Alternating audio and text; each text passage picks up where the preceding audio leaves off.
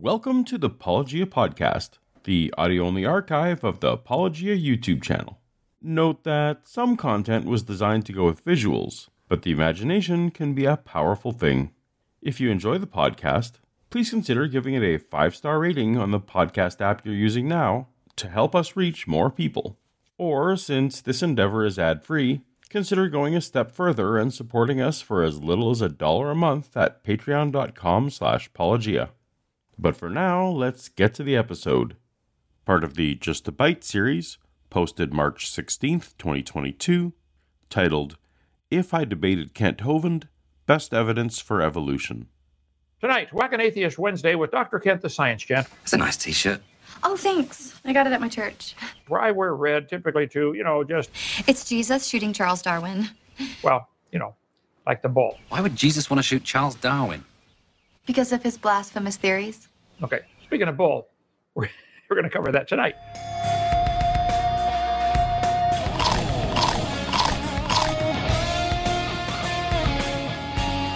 Kent Hovind was once a golden star of the young Earth creation movement back in the era of VHS tapes. your videos. He brought me in a big box. This was before DVDs, even. Right, so right. a big giant box of VHS tapes. But back from returning from his involuntary hiatus, Kent has not been able to recapture mainline church relevance in the second half of his career. Acceptance of biological evolution among mainline believers has increased, and the remaining holdout congregations are turning instead to better funded, highly polished, more respectable organizations like Answers in Genesis, Institute for Creation Research, or even Kent's son Eric for their conference speakers and Bible study curriculum. Hampered with travel restrictions, first of personal legal nature, and then of global health nature, Kent has pivoted to focus his efforts on his Dinosaur Adventureland property near Lenox, Alabama, and his near daily YouTube videos. Given the number of people subscribed to Kent's two YouTube channels, the count of those actually watching is shockingly low and dwindling fast. If the comments are any indication, those soldiering on with him fall into two camps the fanatic faithful and the masochistic hate watchers, tuning in primarily for drama and a cheap laugh. It's amazing. As soon as one of ours goes up, we get a bunch of dislikes and thumbs down. We got plenty of trolls on our channel. Doesn't bother me. Undeterred, 69 year old Hovind They're nice. seems to have his eyes set on a legacy of quantity over quality. Even at his recent pace, the record for most wives is probably out of reach. But what about most debates? I have now done 220 debates. I'm catching up. I'm going to try to. Gish is one of my heroes. He did 300 debates and lived to be 92. I decided I'm going to beat that or die trying. Kent is not on a truth quest or even a conversion evangelical quest. Several debates coming up, five this month altogether. I'll take on a 100 more. Bring them on, guys. He's merely looking for notches on his debate belt. And there's another notch on your belt. A man who will do anything for one more victory notch on his belt, no matter what the cost, before he fades away. He's even so transparent as to use the debate number in his video descriptions and on screen calendar. When I've been watching the old man with no standards hit on literally every person in the bar, She's the village bicycle. Everyone's had a ride. it's difficult to take a personalized debate challenge from Kent as much of a compliment. But several have been extended to me. And Paul, I'll debate you anytime live. Anytime. How many times have you debated or talked about Paulogia? Uh, I've never really debated Paulogia. I've done a video on him. I'd be glad to. Anytime. Yeah. Hey, bring it on. So why haven't I accepted these challenges? It's not because I'm scared. You are a coward. C O W A R D. Coward. A chicken. A lily livered frog. I'm very much not afraid. Unfortunately, before we go on, I do need to make this disclaimer. While it has absolutely no bearing on the veracity of his science related claims, and while I value free speech and the open market of ideas, Kent Hovind is currently convicted of some serious charges, with an appeal withstanding. Others may make other choices, but I would need that matter resolved before I personally would be willing to share a virtual or physical stage with him. But we're setting that aside for today's hypothetical question What would it take for Paulogia to debate a name cleared Kent Hovind? Well, it recently dawned on me why Kent Hovind debates are so frustrating and pointless. Kent and his opponents are never actually debating the same topic.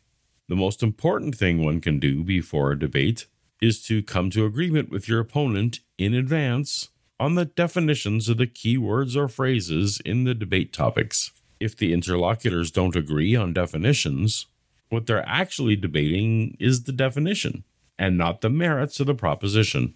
And definition debates are generally a waste of everyone's time, to everyone but the most pedantic among us. For example, when I agreed to debate Sean McDowell on Apostle Martyrs on The Unbelievable Show, we first had a several email back and forth exchange, agreeing to some definitions, like the word apostle, and laying out some basic stipulations, like the existence of historical Jesus and the approximate dating of the Gospels, to keep the conversation focused, on track, and hopefully useful to the audience. Now, imagine that Kent Hovind and I were debating the topic Does Christianity harm society? And throughout the discussion, I defined Christianity as a cannibalism cult and would not back down from this. Kent would naturally point out that he defines Christianity differently, but rather than yield to his common usage, I would instead obstinately point to some out of context verses and staunchly refuse to discuss anything but the cannibalism cult that I imagine Christianity to be. Would such a debate be useful to anyone? No. No, it would not. So, why then would anyone expect a useful debate with Kent Hovind on the topic of evolution when no one on the planet who advocates for biological evolution would agree with Kent's definition of evolution? The debate is rendered useless before it's begun, because at no point are the two opponents ever discussing the same thing in the same way. So, Kent famously has specific demands for any debate. Equal time, one topic at a time, and no interrupting. Equal time, one topic at a time. Equal time. And one topic at a time. One topic at a time. No cursing and swearing. Obviously, I have no problem with those. Equal time, one topic at a time, and I generally don't curse. But Kent would also need to stipulate to my terms. First and foremost, and I am of the strong opinion that henceforth no human should grant Kent a debate without demanding this, that prior to the debate, Kent provide, articulate, and unwaveringly agree to a definition of biological evolution that would generally be endorsed by biologists who affirm the theory. We know that Kent won't believe it, and that's just fine. You can study all that stuff, and, and when it comes time for the test, the teacher says, How old is the Earth? You can say, The textbook says 4.62937 billion years old. However, this is not correct. Mm-hmm. They know you did your homework, you studied it, you memorized it, you regurgitated it for the test, but you don't believe it. Just like he advises school children, Kent just needs to demonstrate that he understands it and will be debating the actual theory. If Kent's case against evolution is so strong, then he should happily agree to challenge the most rigorous and most accurate version of evolution. If he won't agree to this, then he's admitting in advance that his arguments are against a straw man parody of his own making, and that he has no case against the actual theorem. Now, if Kent has been so brainwashed by his own decades of rhetoric that he can't come up with such a definition himself, I would happily allow him to consult college level biology textbooks actively in use today in mainstream secular universities and written in the last 20 years. Nothing from grade school, nothing from before the year 2002. The debate would open by Kent reading the pre agreed definition and affirming that he will not waver from this definition at any point in the conversation under penalty of forfeit. If I were debating Kent on the merits of creationism, I would expect to be held to Kent's definition of creationism. Following the definitional lead of the affirmative side is the best path to actual productive comparison. To reiterate, stipulation 1 is agreeing in advance to definitions of the key terms, particularly the word evolution.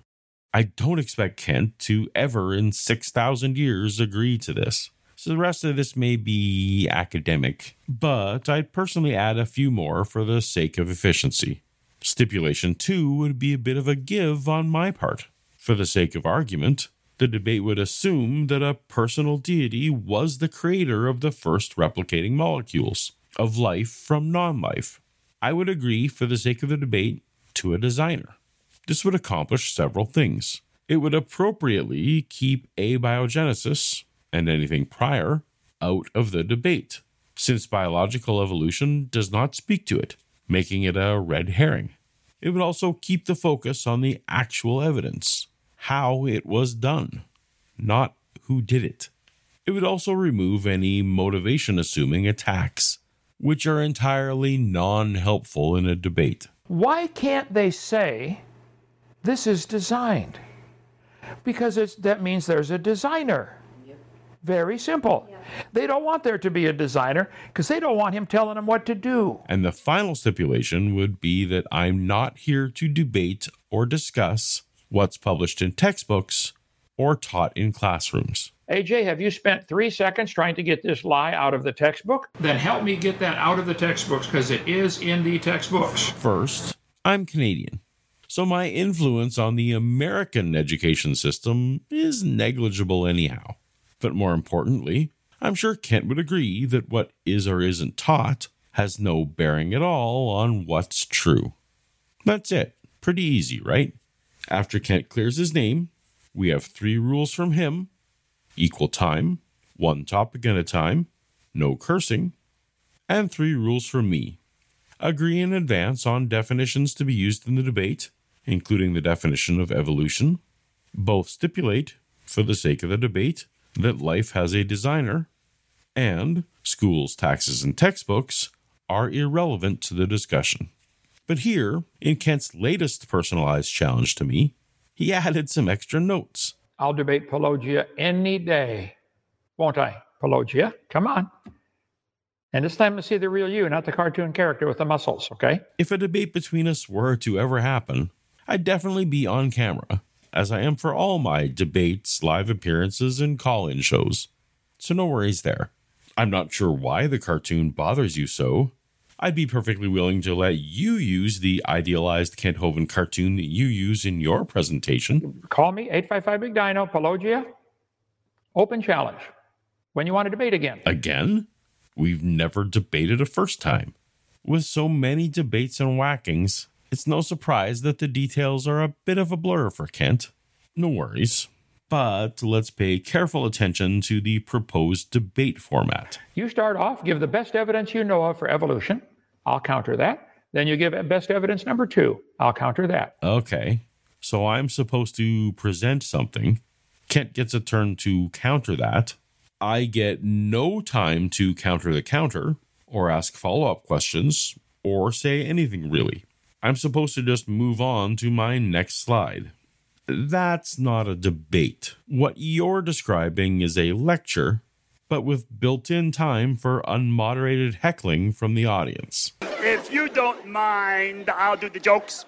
We don't mind, but when are you going to do them? Fair enough. Come on. My channel, your channel, both channels, neutral channel. Come on, Paulogia. You brave warrior. I mean, for the format Kent proposes, there's no reason I'd even need to be present. I could just pre record a three point lecture on video, and Kent can do with it as he will. And you know what? I think I'm willing to indulge Kent on that. Paulogia's three best evidences for evolution, presented for Kent Hovind. Now, to the best of my understanding, most scientific descriptions of biological evolution center around change of allele frequencies in a population over time, natural selection, and common descent. Fortunately, Kent Hovind already accepts the first two a change in allele frequencies in a population, Microevolution, which means variations within the same kind. Now, that one we could agree with. There, that happens. Wild changes happen. Microevolution is variation within the same kind, and that one has been observed. I mean, he acknowledges the general concept, We know he's heard me say the more technical version. If that's your definition of evolution, a change in allele frequencies in a population over time, those are all still ladybugs. Even if he doesn't seem to understand the phrase allele frequency. Can you please explain what you understand by the term allele frequency? Uh, no, I'd rather have you explain it and me and me uh, see if that's what I understand. It's been too long since I studied that phrase. We'll take what we can get from Kent. And he does seem to understand and acknowledge the mechanism of natural selection. Creationists have no argument with natural selection. We thought of it first. It's a conservative process that removes defective organisms and keeps the species strong. That's all it does. It's not a creative force, it's a selecting force. Natural selection can act only on biological properties that already exist. That's not perfect, but for Kent, it's pretty close. More importantly, he acknowledges the mechanism. So that means that a debate with Kent Hovind about biological evolution is actually just a debate about common descent whether or not all life on Earth goes back to a common ancestor. Birds, dogs, bananas, elephants, butterflies are all related to a common ancestor. Flies are related to whales and birds and bananas. Cats are related to pine trees. Chickens are related to bananas. Crocodiles are related to mosquitoes. Owls are related to fish. Chickens related to a T Rex. Mosquitoes are related to whales. Mice are related to pine trees. Lizards are related to bananas. Dogs are related to tomatoes. The whale, the tomato, and the hamster are related to corn. A sparrow is related to a lily. Dogs are related to whales and bananas. Bear is related to the mosquito or the tomato. Flamingos are not related to whales or spiders. Cows are related to mosquitoes. Rabbits are related to, you know, pine trees. Watermelons are related to chickens. You are related to a tuna. We're related to tomatoes and bananas and whales. Humans are related to frogs. Did you know that? Do you believe fish and mosquitoes and dogs are related, Paul? Just answer yes or no. I'll answer for you. Yes, you do. Unfortunately for fans of sophisticated discourse, Kent's typical response to the notion of common ancestry is incredulity and insults. You really, really need to go look in the mirror and say, How did I get so stupid? What happened anyway? Where did I go wrong? Well, you let somebody teach you something dumb and you believed it because they impressed you. I guess. I don't know. Of course, Kent's inability to understand or accept an idea says nothing about the truth of the idea. That an idea may be counterintuitive or give one negative feelings has no impact on the truth of the idea. While I'm not a biologist and can't speak for what's best, I am qualified to speak for what convinced me. So here are the top three lines of evidence that convinced me that if there is a designer of life, that designer must have used the process of evolution from common descent as opposed to the fixed kind view that Kent advocates. 1. Endogenous retroviruses. 2. The fusion of chromosome 2. And 3. The fulfilled predictions surrounding the discovery of Tiktaalik. Each of these is worthy of a full standalone video, or even series of videos. But what follows will be the kind of brief, limited overview possible in a debate scenario. And while we don't have Kent here to provide his rejoinders, if there's one thing that 270 debates has taught us, it's that Kent doesn't use new answers, just an old set of slides. These are slides Hovind has used for years. It's amazing the incredible amount of time you put into this presentation and how incredibly it still is. That is correct, because truth doesn't change. We know that Kent is a very busy guy and can't respond to everything. So to save him the effort, I can just insert Kent's best rebuttal for each, and we'll have pretty close to a debate. You're welcome, Kent. Endogenous retroviruses. While the morphology of the fossil record leaves enough interpretive room for common descent deniers to raise doubt for some, the modern study of DNA not only affirms the phylogeny observations of the past, is providing even more definitive, less ambiguous, less interpretive lines of evidence for common descent, including endogenous retroviruses, also known as ERVs. For this, I'm going to enlist the aid of my friend John Perry from Stated Clearly. Just for you, Mr. Stated Clearly. We're going to get the bigger hammer. Yes. All right. Okay, now pay attention. Who has an excellent video on this that everyone should watch. If that's okay with you, Kent. I, Kent Hovind will take on 10 of you at a time, with half my brain tied behind my back, just to make it fair. Excellent. An endogenous retrovirus is a stretch of DNA found in your DNA that got there when one of your ancestors was infected by a retrovirus. A retrovirus is a special type of virus that reproduces by inserting its genes directly into a cell's DNA. The virus genes become a seamless, permanent part of the host cell's genome. The most famous retrovirus is HIV, and the search for the cure for AIDS has led to detailed study and deep understanding of these specific retrovirus mechanics.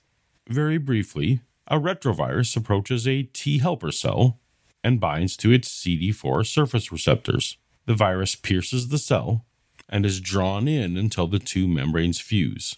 The viral material, two RNA strands and helper enzymes, is injected into the cell.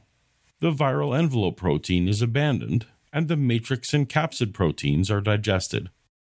An enzyme called reverse transcriptase uses host nucleotides to convert the viral RNA into a single strand of DNA and then again reverse transcribed into double stranded DNA. Another enzyme, integrase, carries the DNA into the nucleus of the cell, makes a nick in the host DNA, and allows the virus DNA to insert itself into the host chromosome. Approximately 8% of the human genome is made up of such insertions, readily identified by the characteristic presence of long terminal repeats, followed by what are known as GAG, group antigens, POL, reverse transcriptase, and ENV, envelope protein, genes. The cell treats the virus DNA as if it were its own. It reads the virus genes, using them to make new viruses, and when the cell copies its own DNA before reproducing, it also copies the virus DNA and passes it on as well. On rare occasions, virus genes find their way into sperm and egg cells. If that sperm or egg cell ends up participating in fertilization, the resulting child will have a copy of virus DNA in every single one of her cells. She'll even pass it on to her kids if she has children. They can go on to become a permanent part of a species' genome. Your endogenous retroviruses act as historical records of past infections suffered by your ancestors. As is the case with all mutations, a retrovirus insertion might have a negative effect on the individual that contains it. It might be neutral, or, with a bit of luck, it could end up being beneficial. So, how does this all act as evidence that humans, chimps, and other primates really evolved from a common ancestor? Remember, your endogenous retroviruses show you the unique history of specific virus infections suffered by your ancestors. They're like scars in our DNA that an individual acquires during its lifetime and can pass on to his or her descendants, but only his or her descendants. If humans and chimps share a common ancestor, and if at least some of the infections we find in our genome occurred before the chimp human split, we should find the same virus genes in the exact same locations in both human and chimp genomes. In contrast, if humans and chimps are not related, they should not share the same history of virus infections. Now, of course, it is possible that throughout history, both species, humans and chimps, were infected by some of the same viruses. Humans and chimps sometimes get each other sick today. But if chimps and humans are not related, those virus genes will not be found in identical locations of both chimp and human DNA.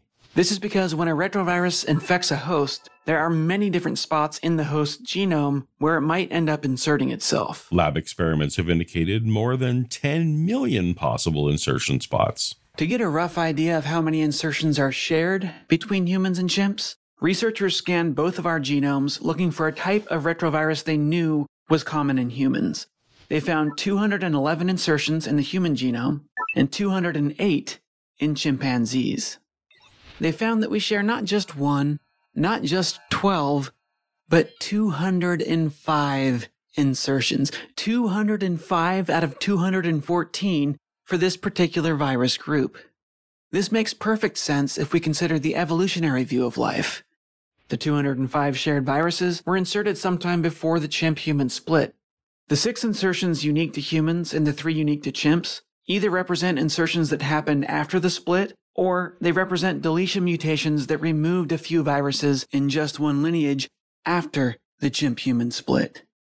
In contrast, if we want to believe the fixed species view, we're forced to conclude that these viruses are simply shared by coincidence. When we do the math, even making sure to account for the nine viruses not shared by the two species, the chance of this happening by coincidence is less than one in this crazy number right here. This evidence should be enough for even the most reluctant yet rational person to carefully set aside the fixed species view. As the DNA of more and more species are being studied, the more of these common ancestry ERV trails present themselves. So, what is Kent Hovind's response to this? He said endogenous retroviruses are evidence for evolution. Well, somehow, the self proclaimed science enthusiast remained blissfully unaware of modern genetic research until his 2020 debate with Conspiracy Cats, who famously took the creationists by surprise. Yeah, I think let's do ERV in a separate debate. I'm not prepared for that. But the wounded warrior vowed to come back better, stronger, and more educated. I'm gathering all kinds of cool stuff on ERVs. They are absolutely no evidence for evolution at all. We'll get, I'm going to put it together really well. I'd never heard anybody use that as evidence for evolution. So when he asked me that, I said, I'm not prepared for that. I've never heard of that before, used for evidence for evolution. He said, I was not prepared to answer his assertion that ERVs are evidence for his religion of evolution. I'd never heard that one used before. I said, I'm not prepared for that. I've never heard anybody use that as evidence for evolution. So uh, that it doesn't mean it can't be prepared for. I said, I've never prepared anything for that as far as slides. I'm working on it. Believe me, uh, I've, I've, read quite a bit on this trip. I, I, looked up quite a few things. It's very easy to debunk. See, those things are unbelievably complex. They're not evidence for evolution at all. Probably in the, in the next couple days, believe me, we're gonna ha- we're gonna we're gonna hammer that one down. No problem. It's been a lot more than a few days. It's over two years now. ER, we'll get into ERVs another night. That's not on this topic tonight. And I've got a hot date with my wife here. I got to go to soon. Ah, yes, priorities. I wonder which wife that was. With his love life keeping him hopping, not even the entire COVID era gave Kent the time to come up with a singular answer to the common descent map, clearly spelled out by ERVs. But as a promising starting point, Kent isn't denying the science involved. ERV insertions exist and can be identified, and even gives glimpses that perhaps he understands the significance. So the fact that different species have endogenous retroviruses is indication they have a it's common not the fact ancestor. that they have them. For those who don't know, endogenous retroviruses are viral elements in the genome that closely resemble and can be derived from retroviruses. They are abundant in the genomes of jawed vertebrates. They comprise, comprise 5 to 8% of the human genome. They'll say humans and gorillas and gibbons, for instance, have certain ERVs uh, spaced, placed someplace in their genome. and that proves that we are related X number of million years ago. When pinned down in a debate, Kent acknowledges how to identify ERV insertions with a sheepish sure. Those specific sequences of endogenous retroviruses, being the GAG, POL, and ENV genes, um, are recognized specifically for coming for a, for, from a, diff, a, specific source, which are endo- which are retroviruses. Um, sure. and, the ret- and their endogenous nature with an affirming nod. Retroviruses insert their uh, genes into our genes, and when they get into the gametes, uh, the sex cells, uh, we can reproduce, and, and every cell in the uh, offspring will have those genes. This is some important common ground to start but it makes Kent's first counter all the more frustrating. His characterization and dismissal of ERV insertions as mere genetic mistakes. Endogenous retroviruses, because there are similar mistakes in the same location, that proves we're related. Brilliant. The best example is like a misspelled word in a book. They got the letters transposed. That's not evidence that nobody wrote the book. That's what the, and you cannot tell when this was inserted in the gene code. Come on. You don't know when that person misspelled that word. This is a change in the code. This is like finding a typographical error in a book that is then repeated for every generation after that. It's possible that I helped contribute to this misunderstanding.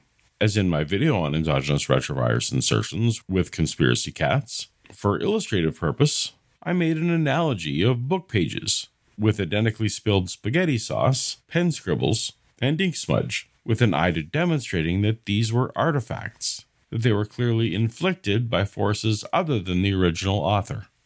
If I were to do it over again, a better analogy would be to speak of a series of recipe books. And in each recipe book, we find scattered individual sentences from vehicle maintenance manuals. And analogously to the GAG, pollen, ENV genetic markers, these car instruction sentences are in a different font on the page from the cooking instructions. Would we suspect that the author of the recipe books, and not just any author, but an omniscient, perfect, infallible author who wants only perfect dishes, deliberately included each of these vehicle maintenance quotes in each book from scratch? Or would we suspect that after the author wrote the book, text became inserted and that text got copied? Do you believe that the evidence of a mistake in the genetic code, which is way more complicated than Microsoft PowerPoint code, is evidence that nobody wrote that code? That's your mistake, Kent. The ERV trail doesn't say that no one wrote the code, by your imperfect analogy. It says that some code was written. Someone else later inserted some instructions, and newer programs also have the rogue instruction, meaning that the newer programs could not have been created from scratch. Retrovirus, uh, changing, moving around, is just like a misspelled word. This is not evidence that nobody wrote the book. This is really dumb. No, Kent. Retroviruses don't move anything around, they just insert. You don't understand, or you deliberately misrepresent. Millions of lines of code to make PowerPoint. Are there any mistakes in Microsoft PowerPoint code, do you think? And did you think over Yes. the years they, the, the, the programmer might have made a mistake? Yes. They still find mistakes, okay? Does Yes. that therefore prove that nobody wrote the code? So the whole idea that ERVs, and we'll cover that in a whole separate video here soon, uh, that whole idea that that is evidence for evolution is absolutely stupid beyond level, beyond comprehension. Uh, it's like saying, "Oh wow, look, we got a misspelled word. This letter's in the wrong place. Ah, that's proof nobody wrote the book." Again, what makes ERVs so compelling is that they can't be explained away as simple mutations or mistakes. They are later foreign instructions that make no sense to say they were in the original. For this debate, we're going to be agreeing to an original designer of life. ERVs tell us that the design for the various kinds happened over time, not all at once, and definitely reusing corrupted components instead of perfect blueprints.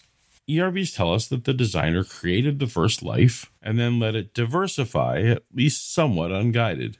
To me, that's far more awe inspiring than the idea that the designer took a day to prepopulate a bunch of variations of the same basic thing. And your evidence for that is because we have inserted DNA code from an ERV, and you're basing this on the geologic column again, that this somehow means something. No, Kent.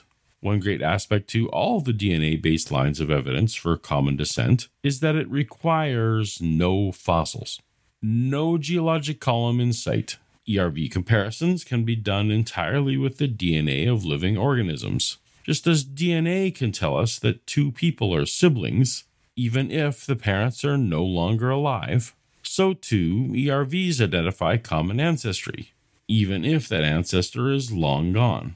Kent accepts this for paternity cases, so we should accept it here.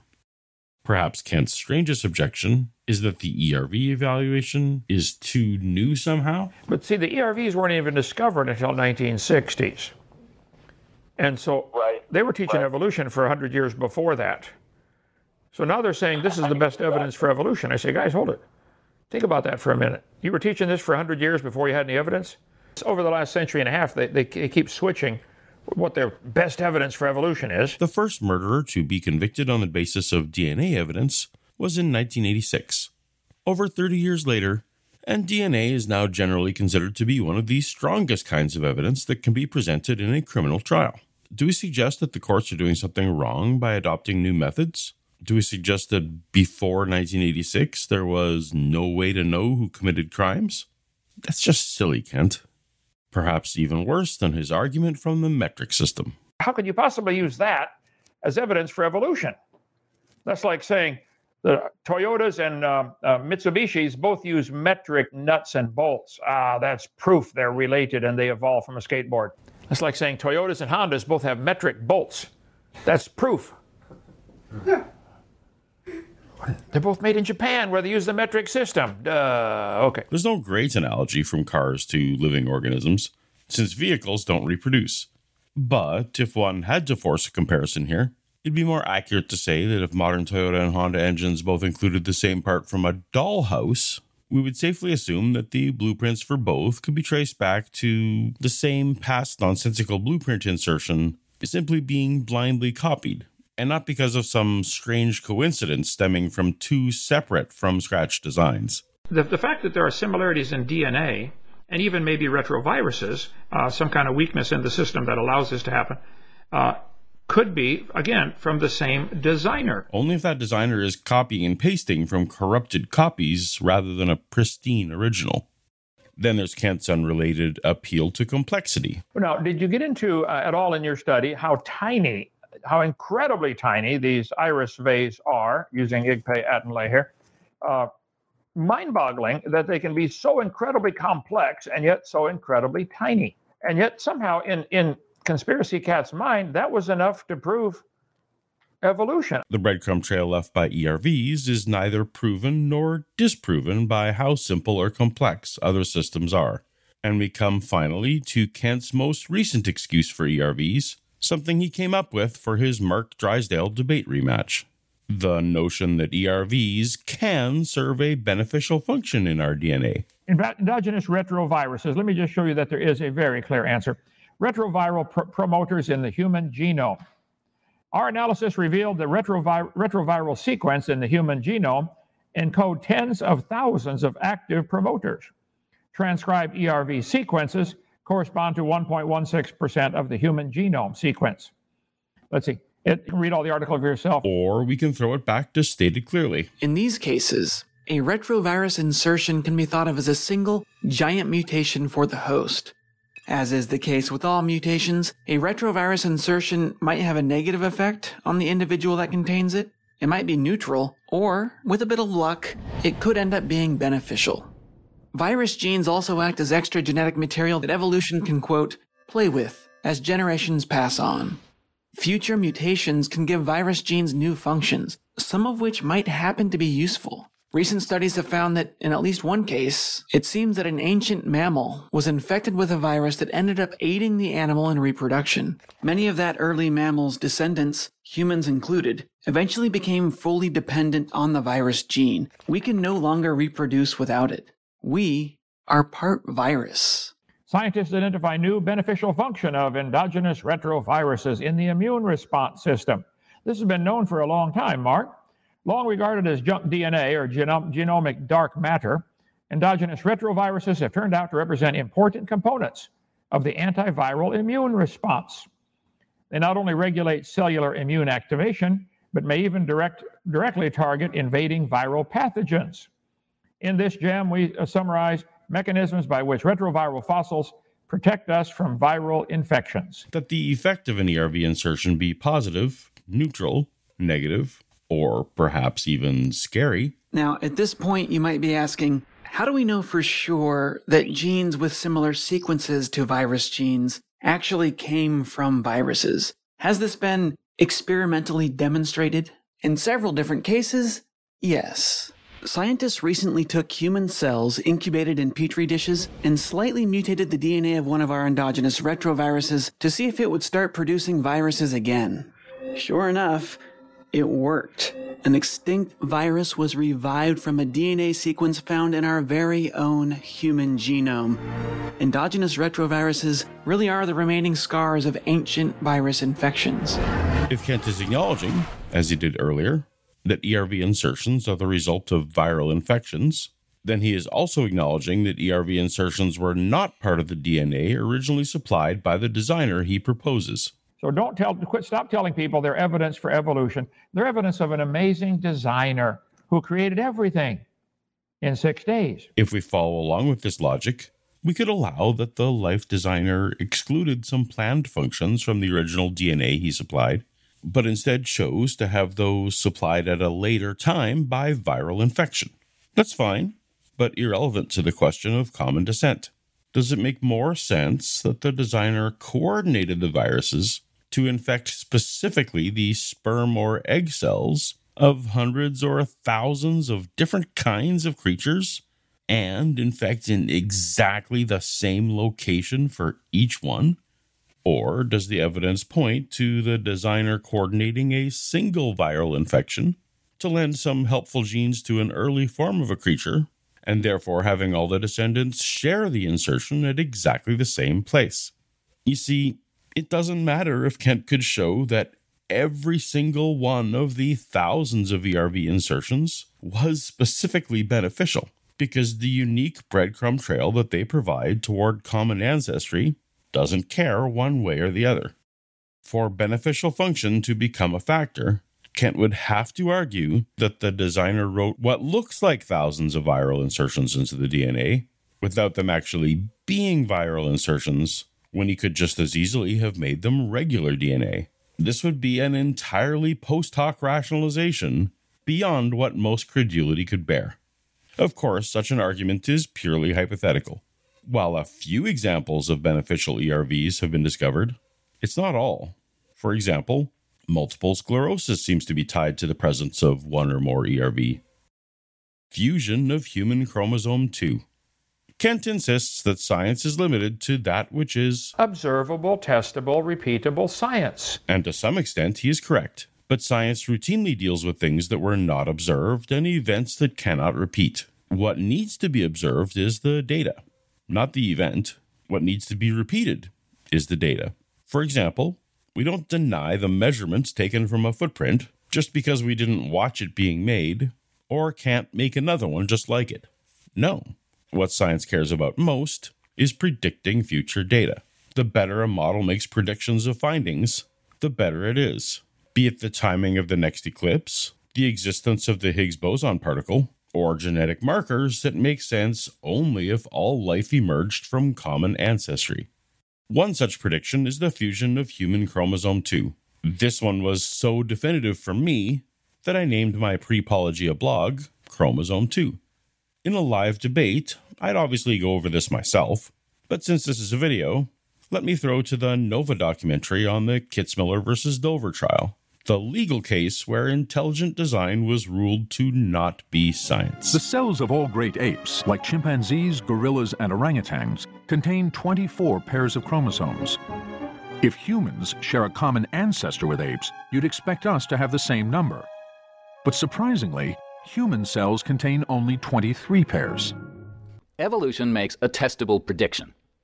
And that is that somewhere in the human genome, we ought to be able to find a piece of scotch tape holding two chromosomes together, so that our 24 pairs, two of them were pasted together to form just 23.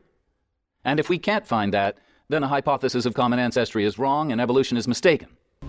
Typically, on the ends of every chromosome, you should find special genetic markers, or sequences of DNA, called telomeres. And in their middles, you should find different genetic markers called centromeres. But if a mutation occurred in the past, causing two pairs of chromosomes to fuse, we should find evidence in those genetic markers. Telomeres not only at the ends of the new chromosome, but also at their middles, and not one, but two centromeres. Lo and behold, the answer is in chromosome number two. All of the marks of the fusion of those chromosomes predicted by common descent and evolution, all those marks are present on human chromosome number two. So the case is closed in a most beautiful way. Evolution has made a testable prediction, and it has passed. Once again, on the few occasions where Kent has even attempted to address human chromosome 2, he has missed the point entirely. Help me whack an atheist. Chromosome 2 is really just a fusion of two great ape chromosomes. Why would you think that? Uh, it may be similar to the great ape chromosomes because the same designer wrote that code. Microsoft Word and Microsoft PowerPoint share the same spell check dictionary. Thousand, probably million lines of code identical. Does not prove it evolved from explosion in a print shop. It, still, it was designed. So similarity in our code or the ape's code is because same guy same guy wrote the code. This line of evidence isn't saying that humans and chimps are related because their DNA is similar. It's saying that we're related because where we are similar, there is a copying and pasting artifact. Again, for the sake of this debate, we aren't trying to determine if there is a designer, but whether the designer created each kind from scratch or if the designer built different organisms from common ancestors. If the designer designed humans from scratch, why would the designer add in extra centromeres and telomeres into the chromosome 2 to make it look like gene fusion when we would expect that perfect designer to instead implement a clean, from scratch copy of his design? How do you reconcile the chromosome 2 fusion in humans? He's saying there are similarities. We're getting off on a different topic, but there are similarities in the chromosomes of humans and chimps, he thinks. Actually, people don't. You better really study that. Okay, I could I could put documents and say, look at the similar documents. These these these two documents both use the same 26 letters of the English alphabet. Aha, that proves they're related. Again, Kent misses the whole point. For the sake of this debate, I'm agreeing that there's a common designer. We're not examining the similarities or differences of chimps here. We're asking why the designer would use a clean copy of the code for chimps and an obviously mangled copy of the code for humans. It's the centromeres and telomeres that need to be explained in Kent's fixed kinds view. He took one last crack at this because Kant loves to default to complexity. God made human chromosome number two to let us know evolution did happen. If you have to think of it in those terms, I don't have to think of it in those terms, and I don't intend to think of it in those terms. That is why you fail. Human chromosome number two is incredibly complex. Any one chromosome in any cell is more complex than the space shuttle, the most complex machine built by man, as far as I'm aware. Okay?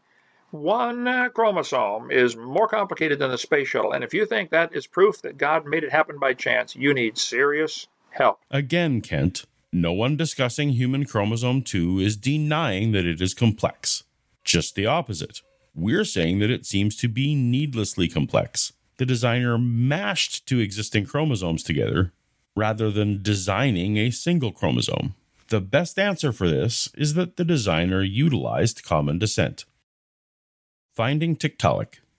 As you'll recall, what science values most is unique predictions about future data. And in that light, one has to be impressed with the discovery of Tiktaalik, what common descent affirmers would refer to as a transitional species in the classic sense.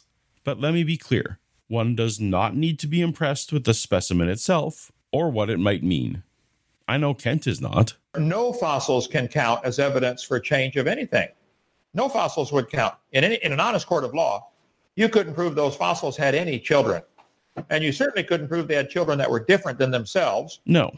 What one has to be impressed with is that scientists were able to use a model of common descent to calculate and predict in advance exactly where geographically and where in the strata that a creature like Tiktaalik would be found. What evolution enables us to do is to make specific predictions about what we should find in the fossil record. The prediction in this case is clear cut. That is, if we go to rocks of the right age and the rocks of the right type, we should find transitions between two great forms of life, between fish and amphibian.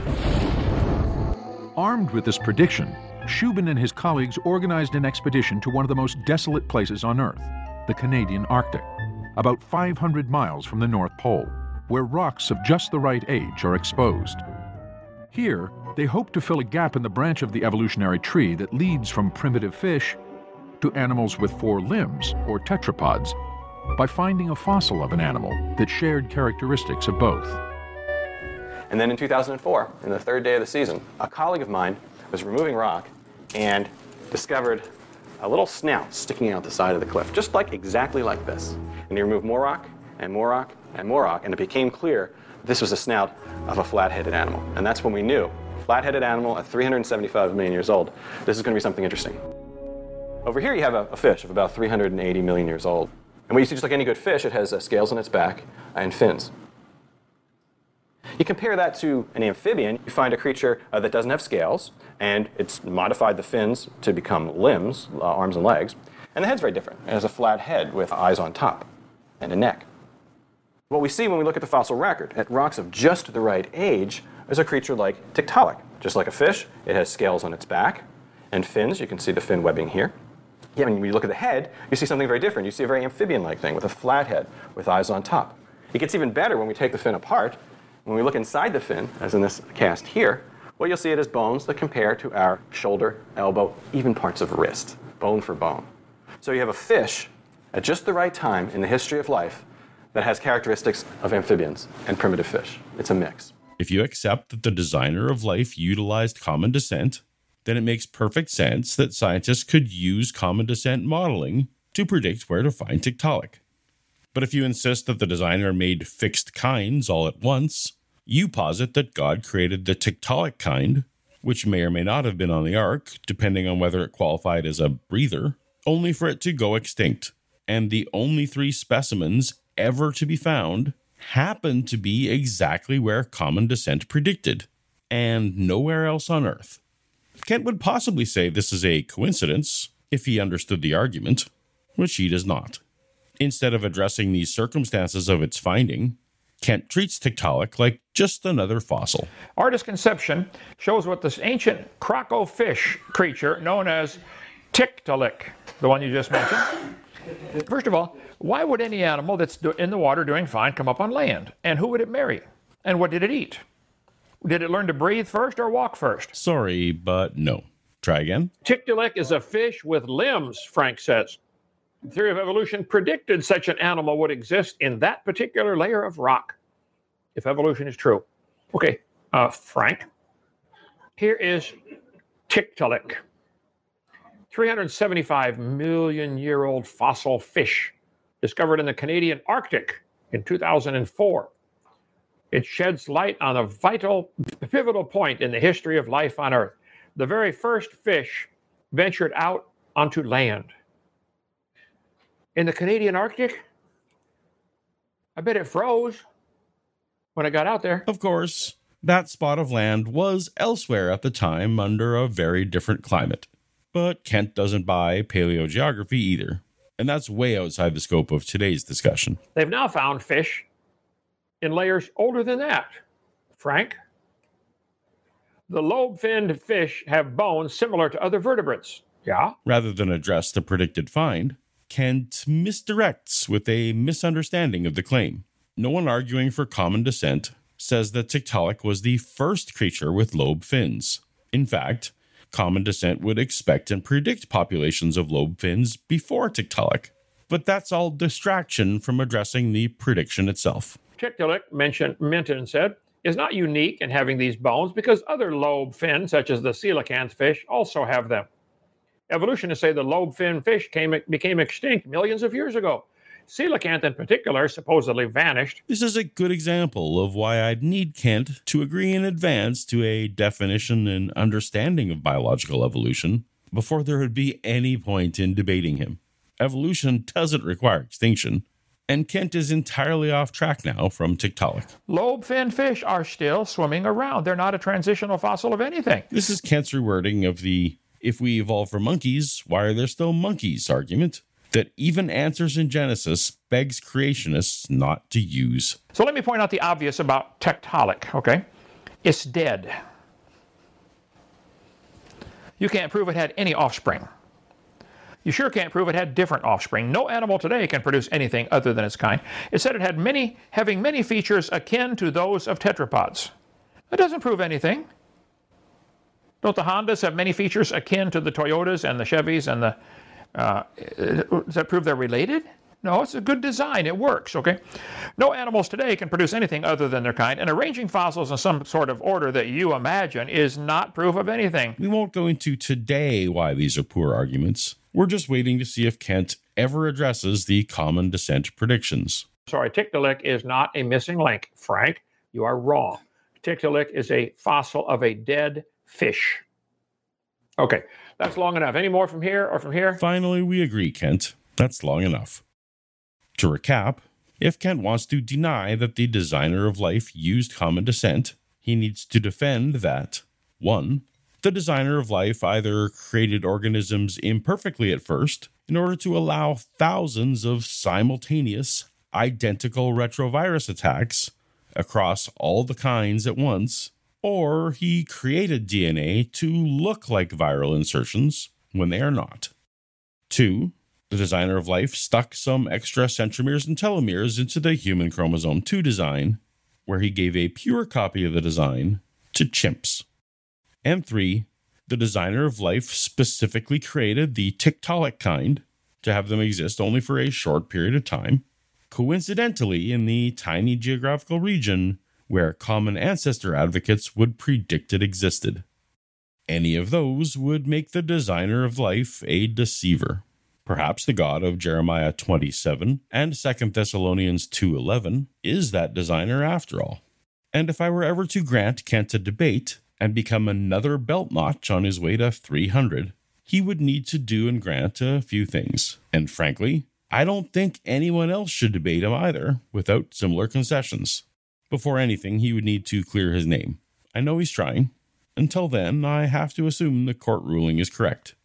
But if that happened, then, number one, Kent and I would need to agree on a definition and debate usage of the concept of evolution, in line with its usage among biology scholars. Two, we'd stipulate that there is a designer of life. And three, no discussion of taxes, schools, textbooks, or other government policies. Since I find it unlikely that any of that will ever happen, if you're looking for more of me taking on the young earth creation fallacies of the Hovind family, tap on the playlist on screen now, and I'll see you over there. Later.